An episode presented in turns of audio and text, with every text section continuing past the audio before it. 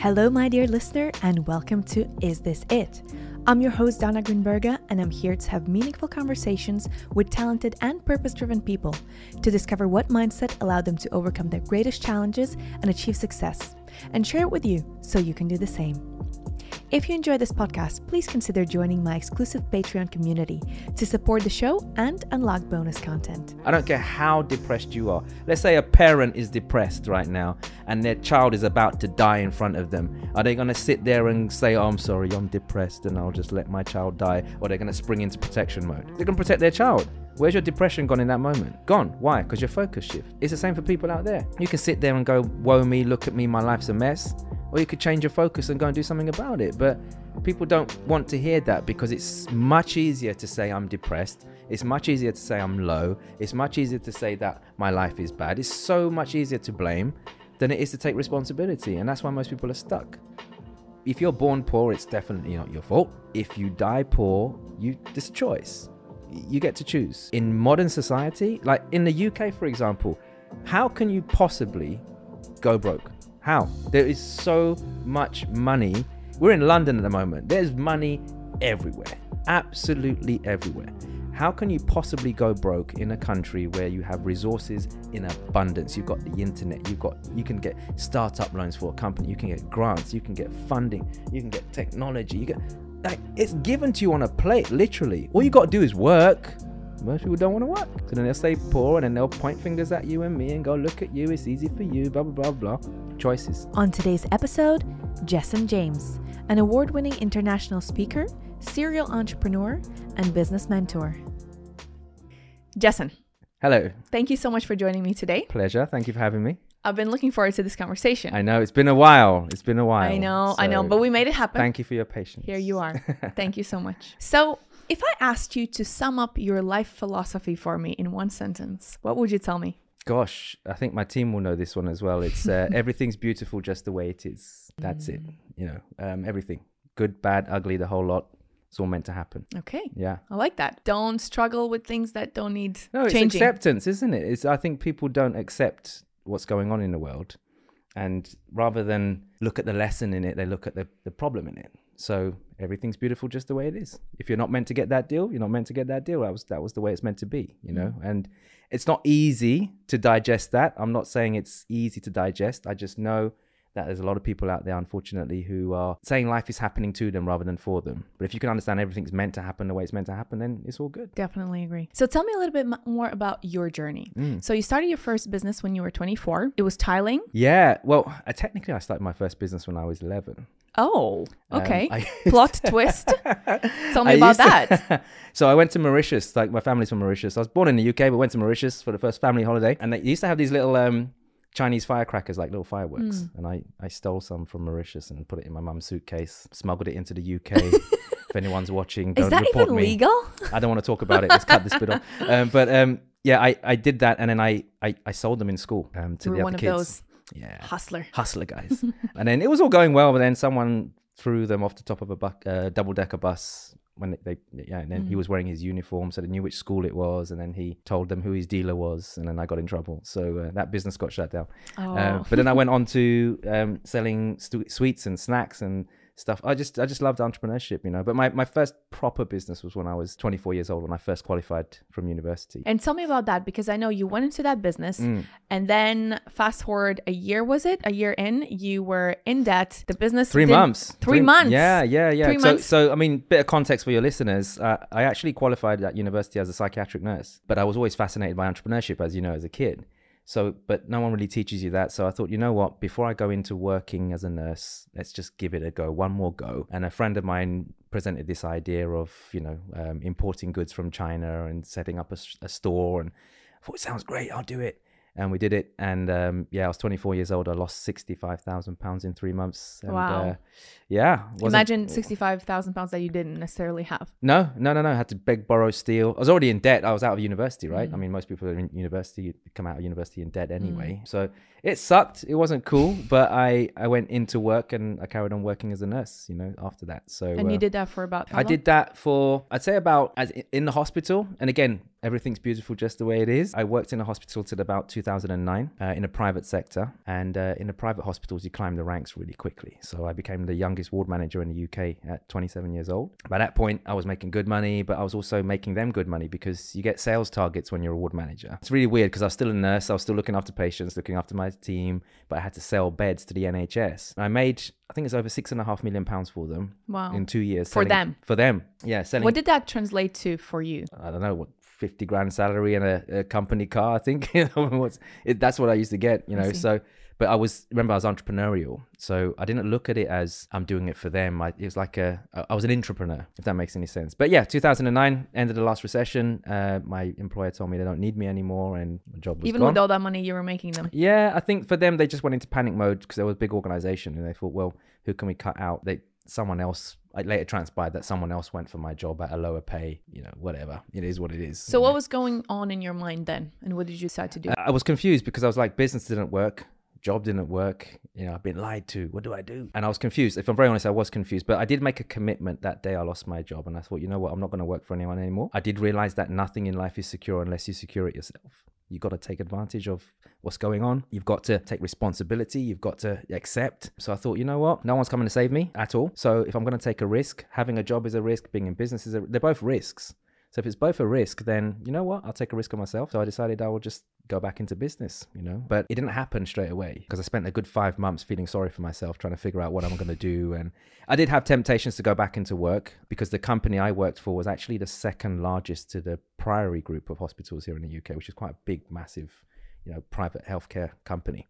And the Priory would have taken me in a heartbeat, uh, Mm. you know, because I was working for their competition. But that would be putting myself back into that same situation again where I'm leaving my future in someone else's hands. So how did you have courage not to go back into that or what was the vision that you had or the belief that you had that you were able to push through and then jump into this new endeavor that you did? Do you know what, Dana? It sounds simple now.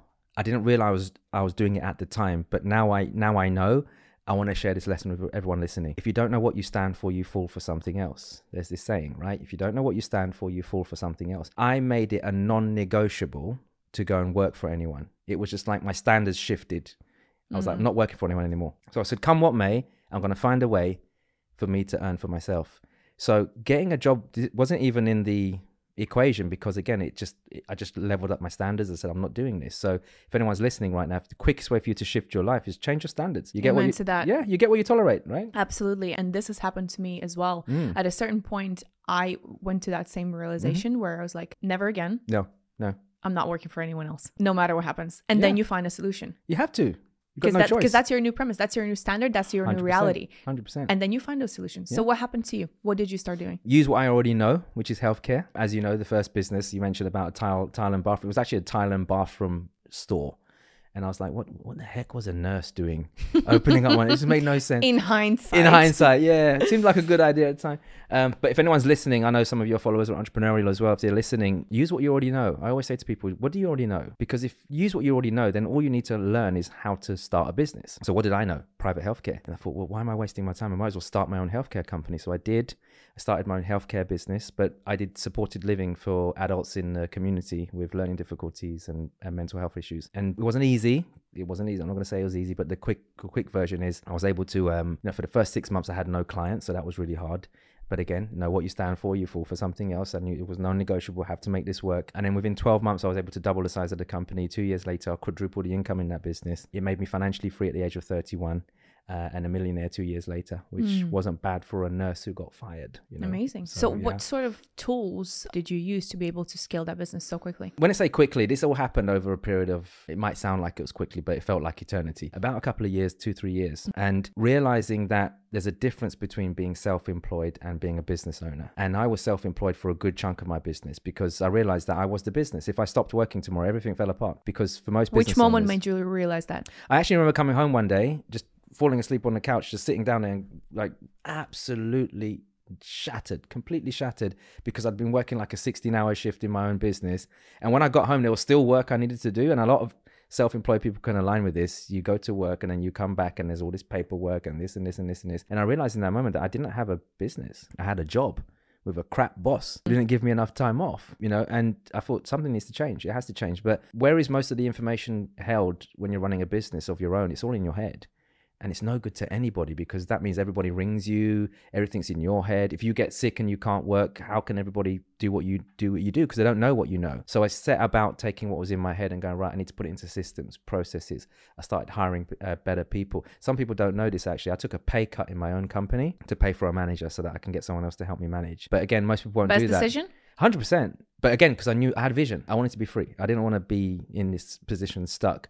And again, some people are not willing to sacrifice. I think we're living in a world nowadays where people don't understand risk to reward or, or sacrifice. They just want it all to land on their laps. And I took a pay cut, like a significant pay cut, so that I could afford to pay someone else to help me run it, so that I could step back a bit and work on the business, not in it. I think there's a lot to actually unpack there because there's a lot of reasons why people do that. They keep it all, they choose to Mm. keep it all in their head, even though they feel overwhelmed. Yeah, yeah. And one of them is that sense of being needed and sense of that, you know, uh, you've created this. How could anyone ever replace me? Yeah, so there's yeah. a bit of ego there. Yeah, yeah. And then there's that fear that no, nobody will ever know how to do it as good as me. So, what would you tell people that have all these thoughts running through their head? No, well, accept that no one is ever going to do it as good as you. It's just not going to happen. It's mm. just a completely unrealistic expectation. So get that out your head. Like entrepreneurial people need to understand nobody is ever going to do it as good as you And you. they shouldn't, or else they would have their own company. Yeah, but on the flip side, though, it's okay to have people who can do things better than you because not everybody wants to be an entrepreneur. There are people who want to be intrapreneurial within your organization. They don't want to own their own company, but they are literally high functioning entrepreneurial people. And if you can understand that there are people out there who genuinely want to help you, then you'll find them. But if you go around thinking that everyone's going to rip you off, steal your ideas, whatever it might, then you'll find those people too. You get what you look you look for in life. And I genuinely feel that if entrepreneurial people can let go accept no one's going to do it like you, but also accept that some people can do it better than you and hire them. Hire them, hire great people, pay them well, look after them, hire great people, find the, the diamonds in the rough, work with them, nurture them, give them a game plan, show them longevity, show them your values, your beliefs, and let them work with you. But if you hide away from it and try to protect everything yourself, then you're going to end up really, really, really struggling. I'm telling you now. Your business is going to be just as big as you want to keep it. So if you want to keep it all within yourself, it's going to be as big as yourself. 100%. If you can invite more people to Yeah, it, you're going to yeah. grow it. You are the biggest chokehold on your business. Like whatever you think about, whatever you, you know, if you think someone's going to rip you off, they're going to rip you off. If you think mm. someone's going to let you down, they're going to let you down. If you think you're broke, you're going to be broke. You know, and that's the chokehold that we have on our businesses. Very, very true. So fast forward how many years now you've you've done this? Gosh, so I've been working for myself since 2009. So however long that is. so fast forward to Yeah, today, you've become this internationally awarded public speaker. Mm-hmm. You've scaled and created multiple businesses, and you've coached thousands of people yes, to help them grow and scale their businesses. yes. So, what were the mindset blocks you had to overcome in order to get to this place? Wow, that's a good one. You know what? When I first quote unquote made it, I remember going to an event in Earls Court and watching all these speakers on stage and going, wow, that's great. I can do that. But then this little voice went off in my head and said, well, who'd, who'd want to listen to you? And I thought, where's this, where's this voice coming from? And it's coming from the fact that, you know, I was a kid who grew up in East London, didn't have much, parents didn't have much, wore secondhand clothes, got bullied when I was young and all this kind of stuff. And I guess what that left in me was like a, I don't know, like a void, like I wasn't worthy of showing other people how to do stuff because I, I don't know, it just it was something in my head. But then I thought, well, hang on, you've done it for yourself. By this time, I'd given a lot of people coaching for free and they've got loads of results and stuff. So I said, well, mm. other people have done it as well. So I had to overcome myself, if I'm very honest, Dana. Like I had to overcome my own limitations. And I think whether it's trying to coach people, help people start a business, start a new relationship, whatever it is, you, you, you've got to have a good chat with yourself. And whenever these limiting beliefs pop off, is ask yourself a very simple question What evidence have you got to support this? And I had zero evidence to support that I wasn't worthy. I had there was no evidence. All the evidence showed that I was actually good at what I did and I can help other people. So I thought, you know what? I'm gonna do it. It's funny that you mentioned what you just did because you find what you look for Yeah, always. So if you look for something bad, you're going to always find it. If you look for something good, absolutely. then you're going to find it. So you had all these sort of insecurities and, and, and blockages that you had, Mm. but then you said, wait a second, actually, here are the results Yeah. of the contrary. Yeah. So again, did something happen? Was there a significant moment that made you shift that perspective from looking at the negative to looking at the positive? Yeah, I mean, I, I guess again, I know more now than I did back then. But when you unpack it, I guess what I was doing is is going, well, let's just base this on evidence. What's true? What's fantasy? And Mm. right now, thinking that I'm not good enough is technically fantasy. What's true, because I've got results to back it up, I can help people.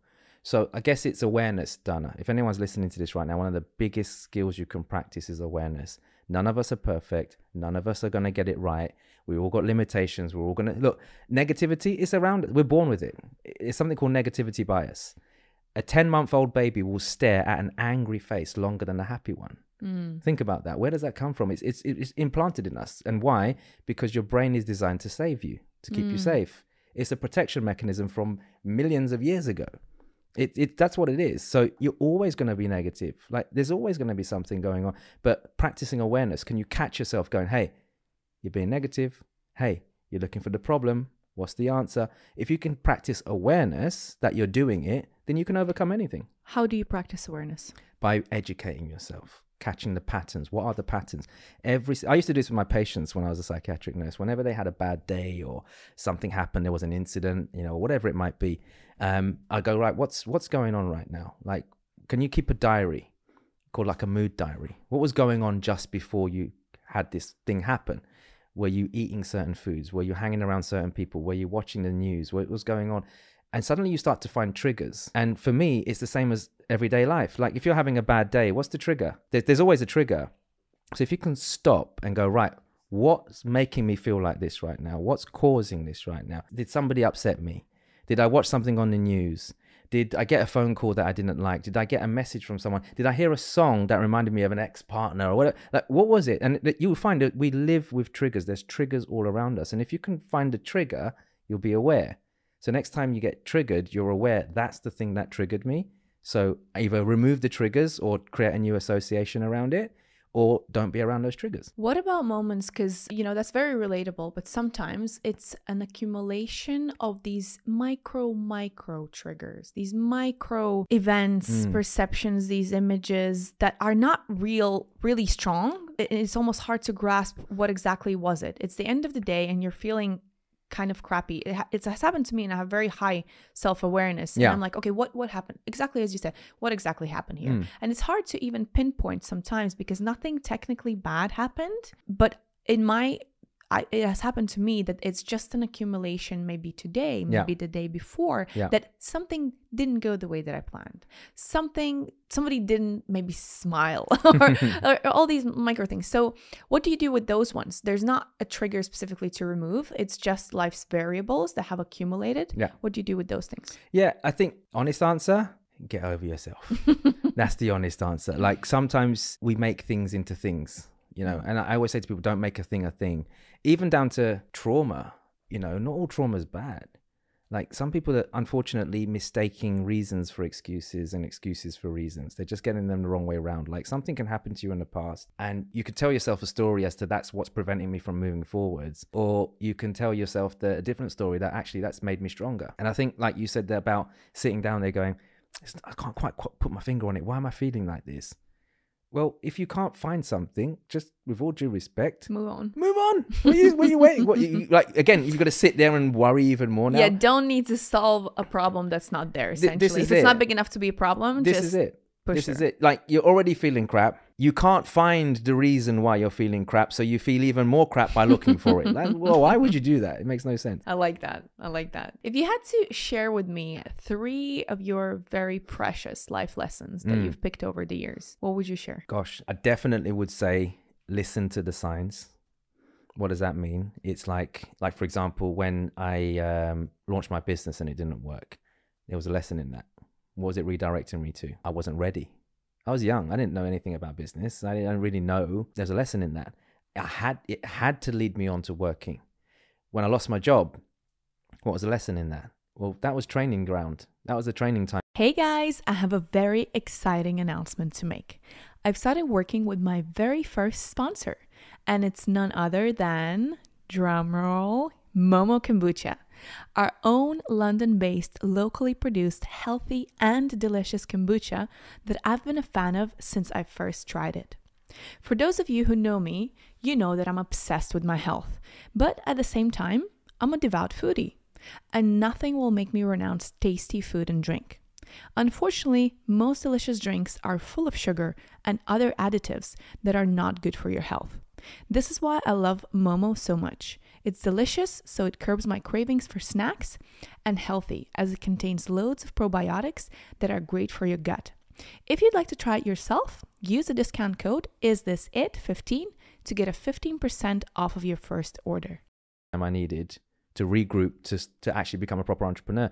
So what I'm trying to say to you is, if you can listen to the signs for everything that's going on around you, like whenever something's rejecting you, you know, maybe there's a reason for that. When you're not achieving something, maybe there's a reason for that. Can you learn to listen?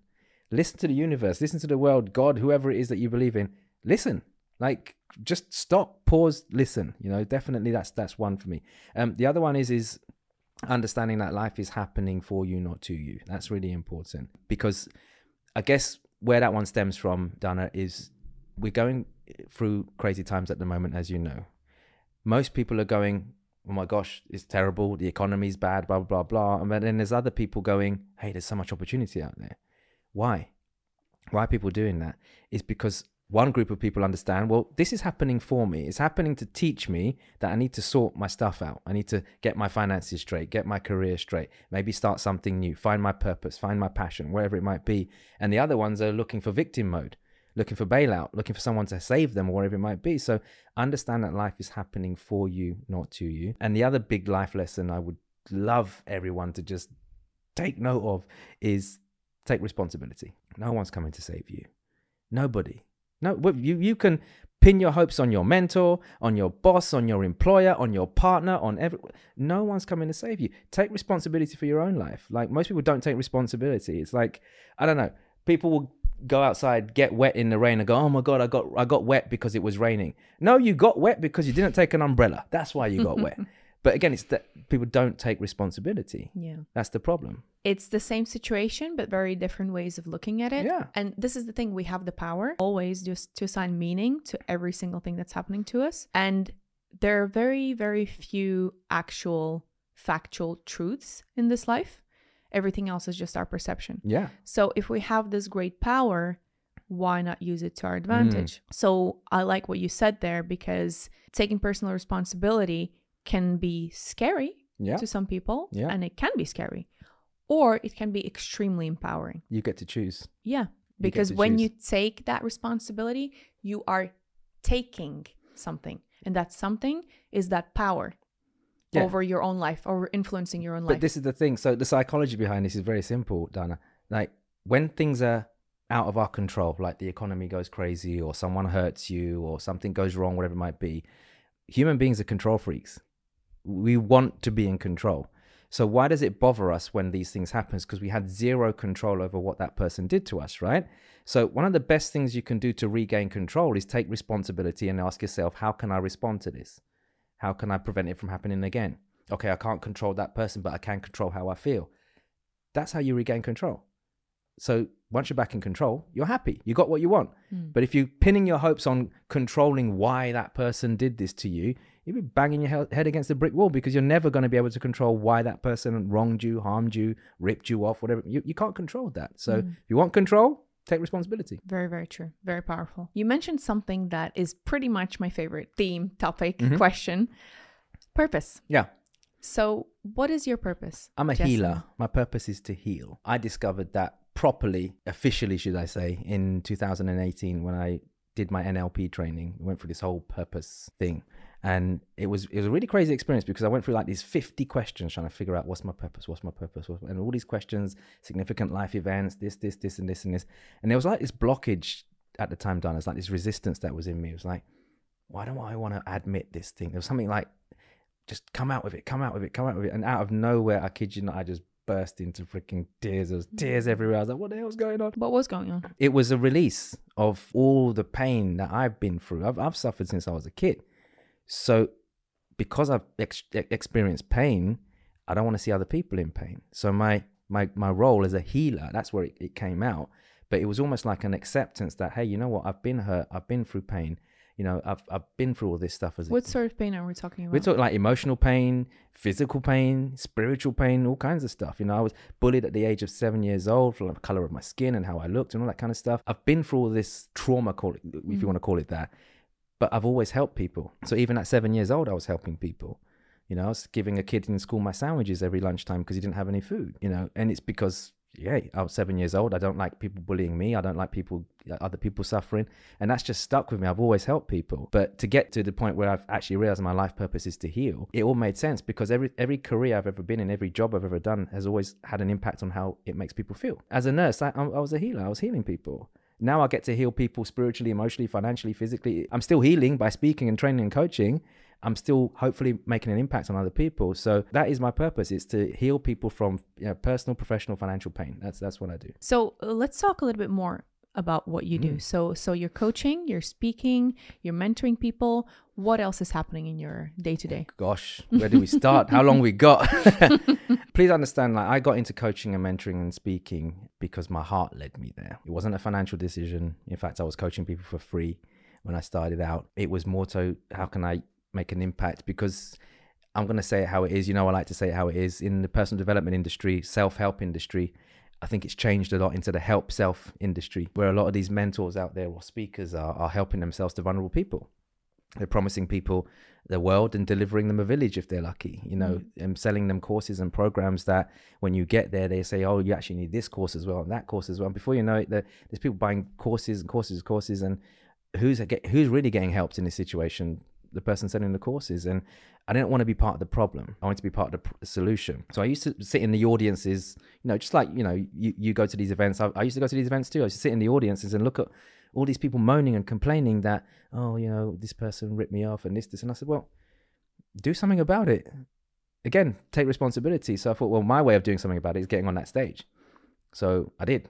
I got on that stage. So the reason I'm sharing that with you is because for me, speaking, yes, of course you can earn money from it, but it's it's not why I got into the industry. You know, I have my other businesses. I've got perfume brand, I've got my fragrance brand, I've got property business, we've got software that we use. We got there's all these different things that we do. We've got our own franchise company. Like I love business, I love entrepreneurship, but if you had to go, which one would I do without getting paid? Is this? And does that also take most of your time? I say at the moment, uh, yes, but I'm fortunate to have an incredible team who I honestly, I've got some incredible people in our team who I, I just know that I couldn't do this stuff without them at all. And again, that's leverage. You, you you you collaborate with people, you work with good people. So I get to to do what I love because if it felt like a chore, I'd stop doing it. I know me like if if i didn't enjoy what i do i'd stop. I only ask that because obviously you mentioned a lot of things and mm. i'm just wondering isn't it curious that in the end where you dedicate most of your time is the one that you most enjoy? 100% but that's people. You know unfortunately let's be honest Dana i think about 80% of the population hate their job. They like you see them walking down down the street doing what's called the corporate shuffle right? They're just walking along like lemmings going every to the office Every day I'm shuffling. every day i'm shuffling yeah. Walking into the office yeah. same thing you know and there's like uh, most people don't enjoy what they do they don't they don't love what they do. You know, there's a I think I, I don't know if the poem goes like this, but there is this poem about the box, and it says um, people they wake up in a box, they go downstairs, they eat they eat their breakfast out of a box, they go and have a shower in a box, they go to work in a box. When they get to work, they are working in a box. They go and have lunch in a box. When they go home, they go back in the box. They go home, they watch TV, they eat dinner out of a box, and they go back to bed in a box. And when they leave this world, they leave in a box. And it's just Groundhog Day over and over and over. And they do it because they have to, not because they want to. Or they think they have oh, to. that's their choice. It's percep- like you said, perception, you know? So, so you're right. They think they have to, but it's what they've been conditioned – to do. I mean, society doesn't condition you to be a, an entrepreneur. Which brings you brings us back to what you just said about responsibility. 100%. So it's your responsibility to seek alternate truth. You have to. And to seek that freedom. Mm-hmm. You have to. No one's going to but the problem is Dana is again awareness. I don't think many people are aware that they've got a choice. I don't think many people are aware that they could do something better. I don't think many people are aware they could start a business or do something for themselves. Most people are not they're not aware. So when the likes of you and me coach people or do a video or do a podcast or put something out there, you're creating awareness for people. You're waking them up. And then they start to go, hey, I didn't realize I could do that. Oh my gosh, that Dana lady, you hear her podcast, you hear what she said. Like, I didn't realize we could do this. So when you've got people like us out there telling people you've got choices and options, you know, then if it goes against the mainstream, then of course people are going to try and shoot you down and say you're just i don't know you're just giving people false hope or you're whatever it might be and look i'm not here to create conspiracy. it's easy for theories. you you dot dot dot yeah yeah yeah i'm not here to create conspiracy theories about the matrix or whatever mm. you want to call it but i genuinely feel that because of a lack of awareness people won't they won't they won't change And until someone comes along like you or me or whatever and interrupts their pattern and goes, "Hey, you do know there's a better life Mm. if you want. Here's how you can do it." Then they won't they won't know any different. They'll carry on going in the box. It's very, very true. And you know, sometimes I think it's worth speaking about what you mentioned earlier about reward and risk because people stick to what they know because it feels safe. But is it though, really? Because yes, they know what they're going after. Mm. They know that they're going to be working in this job. They're not going to get the salary. Yeah. That's going to be the increase. Yeah. However, obviously, no job security, like banks are getting bankrupt, etc. But most of all, the price that you pay by not pursuing those little flashes that you get every now and then of that Yeah. vision of who you could be Yeah. is too high. Yeah. It, it means that you quite literally live somebody else's life. You're working for somebody else's dream, Unfortunately, and that's the real risk. it is Not the risk that you take when you actually embark on that crazy endeavor and that crazy idea. And yes, No. why we're having these conversations as well is I want to showcase and, and shine a light on people's journeys hmm. because they're not straightforward. It's not like you started out and you're like, oh, I'm going to be this amazing entrepreneur, No way. millionaire. And hmm. the first attempt you tried doing that, you succeeded. no way. Not at all. No like there was this whole meandering Yeah. carousel of things happening. that is business. yeah. That is it. That is it. But it's worth it. It's worth it, and you enjoy it more. It's like earn a million or win a million. I know which one I'll enjoy more because I'll, I'll respect more, should I say? That you know, because the, the people who I mean, look at lottery winners. Why they broke like two years later? Exactly. You'll not only respect it more and enjoy it more, you'll know how to manage Yeah. it, which is the most important thing. Yeah. Because I was just about to say that lottery winners, if they already didn't have money and they were in poor financial situation, it's because they didn't know how to manage money No. in the first place. No, So if you give them a couple of million pounds, it's the same situation. that's right. The, the likelihood of them mismanaging that is very, very high. So then that brings them into a place of misery that's even worse than it, they were before. hundred percent, hundred percent. But again, it's again, it's it's it's choices. We all get we all get to choose, and like you said, you know, some people live their whole life and then regret it later on, and you know, and look, the end of the day, you mentioned it. I would say be more afraid of where you are right now, not what you need to do. Like, what's going to change? All these people, like, I'm not saying this to be mean, but I meet a lot of people who come to my events and, or I, I meet at, you know, on, on, at networking events, wherever it might be, and they're all complaining about the cost of living crisis and the bills are going up and this and this and this. And I say, look, your bills going up by three, four, five hundred pounds a month isn't the problem. The problem is you're worried about three, four, five hundred pounds. That's the problem. Why did you get yourself into a situation where an increase like that bothers you? Make more. Bulletproof yourself. Like, Responsibility. take responsibility, financial certainty. You know, but people don't they don't like it. Then they'll say, Oh, you're big headed or you're this or you're that or whatever it might be. You know, it's just like when I was on um I was on TV, I was on Rich House Poor House, and they were trying to make me say stuff about money that I didn't believe. They were trying to make me, I don't know, make the poor look really bad and the rich. I said, look, if you're if you're born poor, it's definitely not your fault. If you die poor, you it's a choice. You get to choose. Okay. Now I know there's certain people that don't get opportunities because of the demographics and the things that they go through, and I'm not saying this is the truth for everyone, but in modern society, like in the UK, for example, how can you possibly go broke? How? How? How? There is so much money. We're in London at the moment. There's money everywhere, absolutely everywhere. How can you possibly go broke in a country where you have resources in abundance? You've got the internet. You've got you can get startup loans for a company. You can get grants. You can get funding. You can get technology. You get like it's given to you on a plate, literally. All you got to do is work. Most people don't want to work. So then they'll say poor and then they'll point fingers at you and me and go, look at you, it's easy for you, blah, blah, blah, blah. Choices. Absolutely. And it's all down to mindset in the end of the day because they're like, oh, yeah, but I don't know how to learn. Yeah. Oh, yeah, but you know, other people are doing it. Be better. Yeah. Yeah, but it's going to take a long time. Well, the time is going to pass anyway. Yeah. Yeah. But this is this is it. Again, it's this it's a story, Dana. Like everyone's got a story.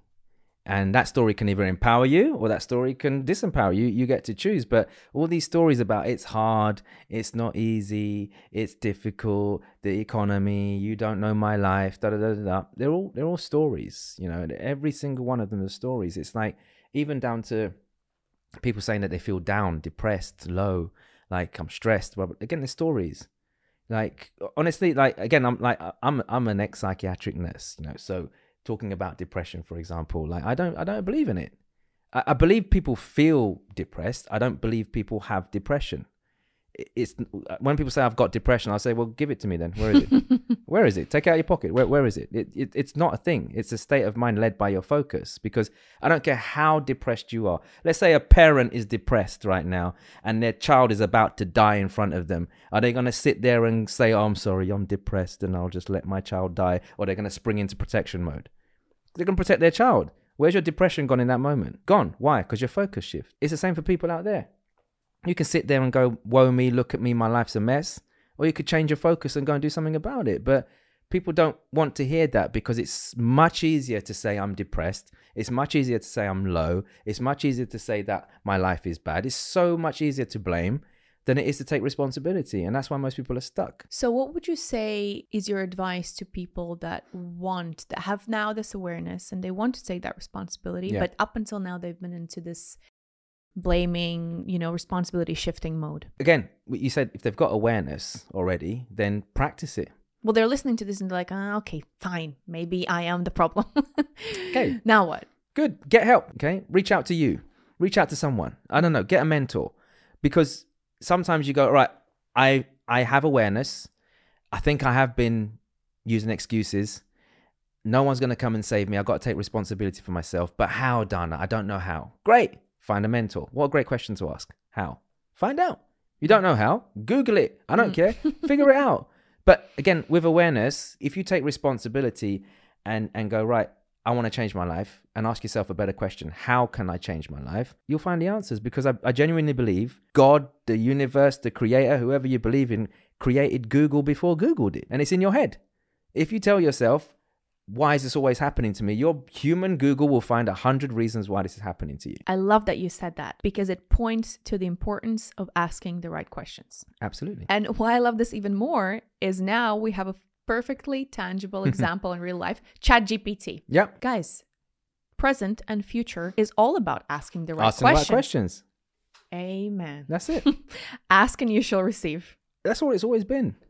Ask. You don't know, ask. And if ask yourself, it's like it's funny when people are panicking. They go, "Oh my god, what do I do? What do I do? What do I do?" I'm like, keep asking that. That's a good question because it forces your brain to go, "What do I do?" Ah, okay, I should go and do this. I should go and do that. So it's all about questions. You can ask better questions or terrible questions. You'll find the answers. You know, so quality questions get you quality results. So yeah, how can I do it? Ask yourself. So if you're sitting at home right now, going, "Okay, I'm listening, Jess. I'm listening, Dana. I hear you." Maybe I have been using excuses. I'm fed up of living, living the way I'm living right now. I don't like my job. I don't like what I'm doing, whatever it might be. Then great, you've got awareness now. What are you going to do about it? Because you'll wake up tomorrow with the same story. Nothing, nothing changes. So what are you actually going to do about it? Do something. Even if you don't know. Like I meet lots of people go, I want to get fitter, but I don't know where to start. Run.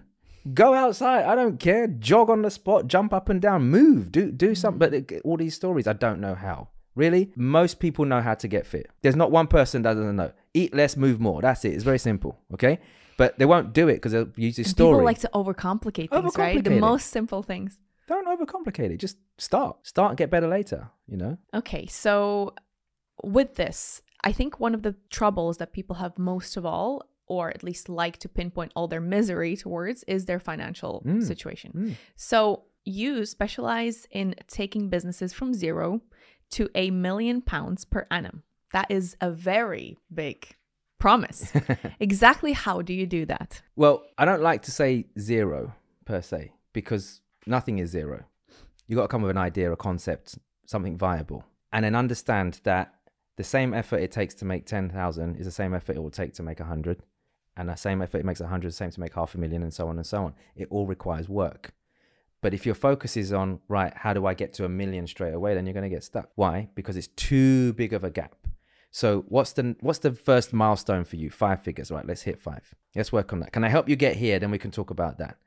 If we get to five, it creates a new belief for you because in order to create a new belief, you've got to create a new experience. If you've never experienced running a seven-figure business, then you of course you're not, going to think it's possible. But if we can work on these micro goals, these little chunks first, then you can baby step yourself into that. Because once you make your first five figures, like, great, who do I need to invest in? What do I need to do right now to get to six? When you get to six, you got to shift your mindset as well. Because even six, like a hundred grand is not a business, it's a hobby. It, it is because you can just go out of business tomorrow. So what do you need to do next? Right? What do I need to hire people? Do I need to get systems? Do I need to invest in more marketing? What do I need to do? And it, it it's like as I say, new level, new devil. So for me, the best, the most strategic way that I can help people do that is go, let's do it in steps. Okay. Mm. Once you get to your five figures, come and talk to me. Let's look at how we can get to six. Because the problems you've got between zero to five figures are different to the problems you've got from five to six. So his point is giving you this roadmap to get to seven. Let's get you here first. We can get you here.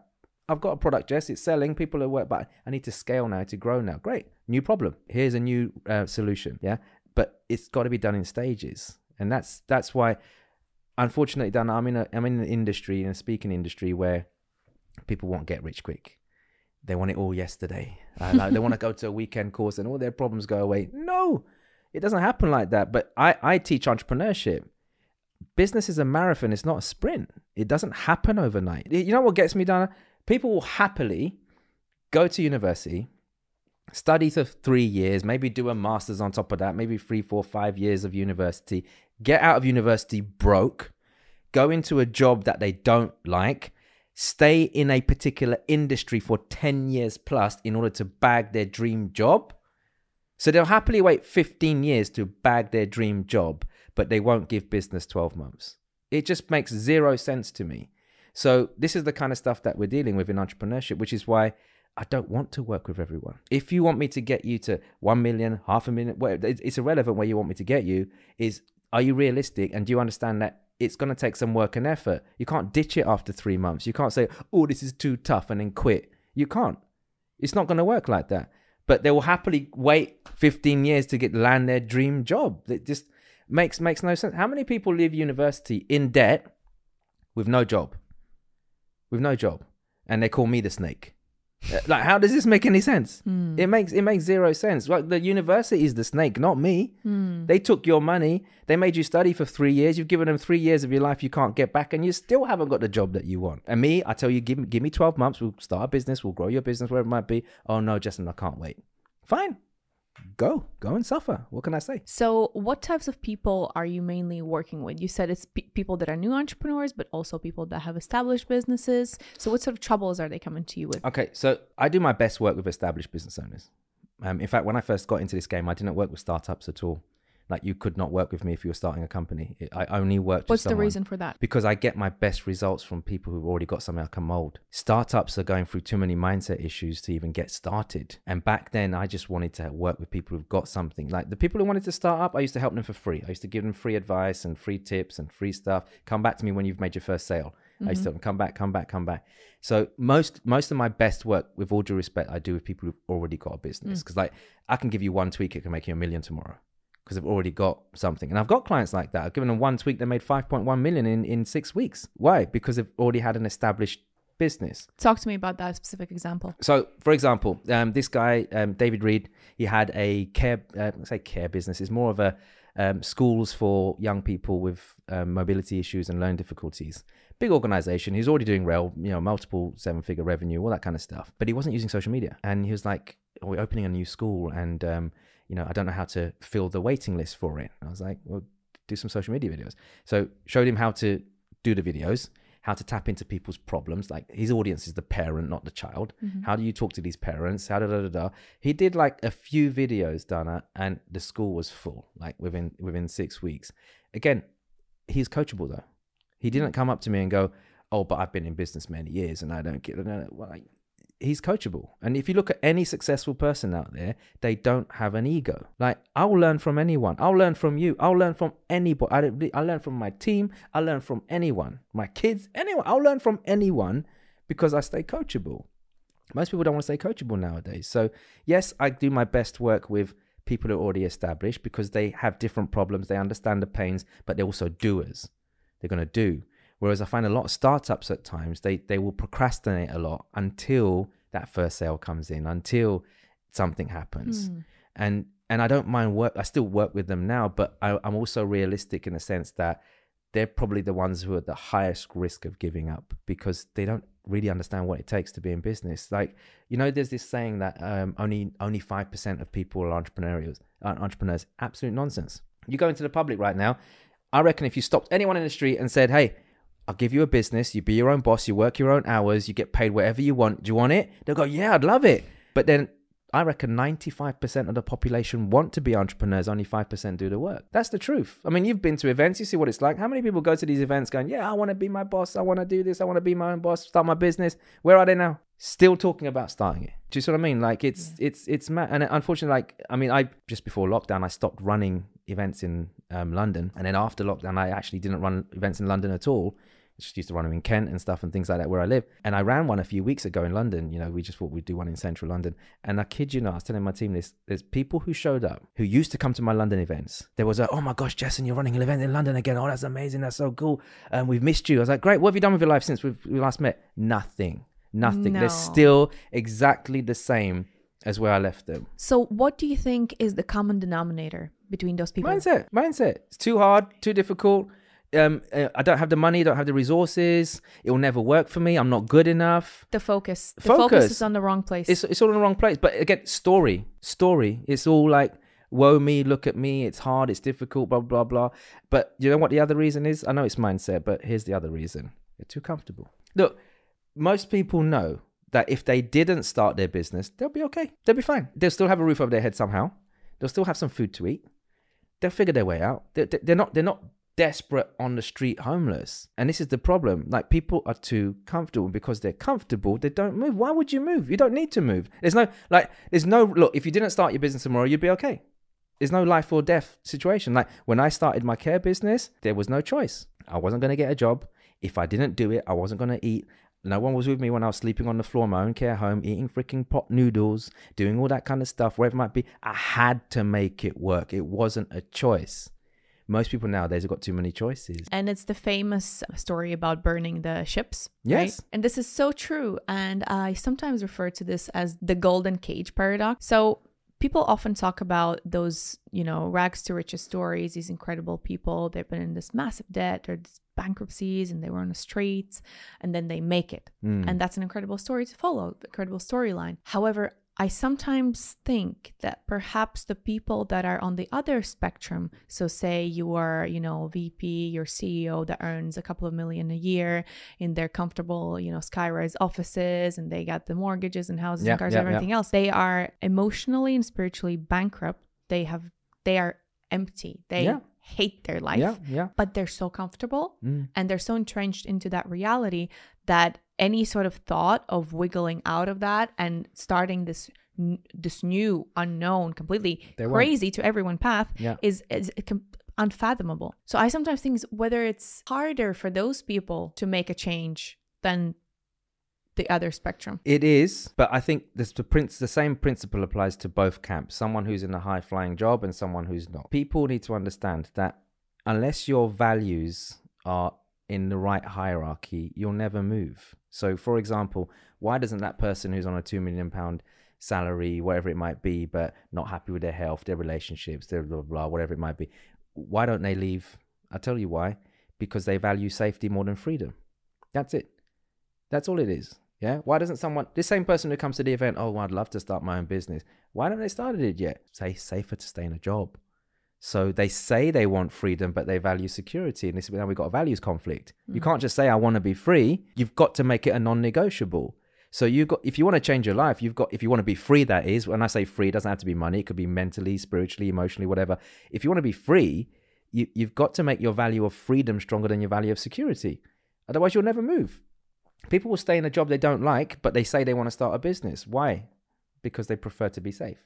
People will stay in a relationship that doesn't serve them rather than leaving. Why? Because it's comfortable and safe. Prefer and to be safe. That's it. Very, very true. And I guess there's a good exercise to do around that because sometimes people feel they feel uneasy, they don't feel really fulfilled, but actually all they need to do is do this exercise and understanding what yeah. their values are. Yeah. And perhaps they're already living their ideal life. That maybe their value is security and yeah. it is safety. Yeah. And instead of wondering about these possibilities of these incredible, you know, adventurous, risky mm. things, maybe that's not actually what they want. Maybe that's something that their friends are doing and they think that they want to do it. Yeah. But actually they want a safe family life and they want yeah. a stable job. There's great power and freedom in that in acknowledging and understanding yeah, what you stand absolutely. for, what you want, and maybe you're actually living it. You've hit the nail on the head. Like be, people get me wrong sometimes and go like, oh, like you're just telling everybody that they shouldn't be in a job. No, what makes you happy? What what actually makes you happy?